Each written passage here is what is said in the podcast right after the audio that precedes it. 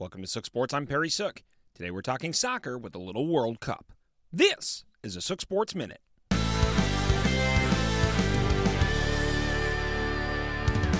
An epic conclusion. Well, after their 3 0 win yesterday against Croatia, Argentina and Lionel Messi are headed to the World Cup finals. They will face the winner of today's game between France and Morocco.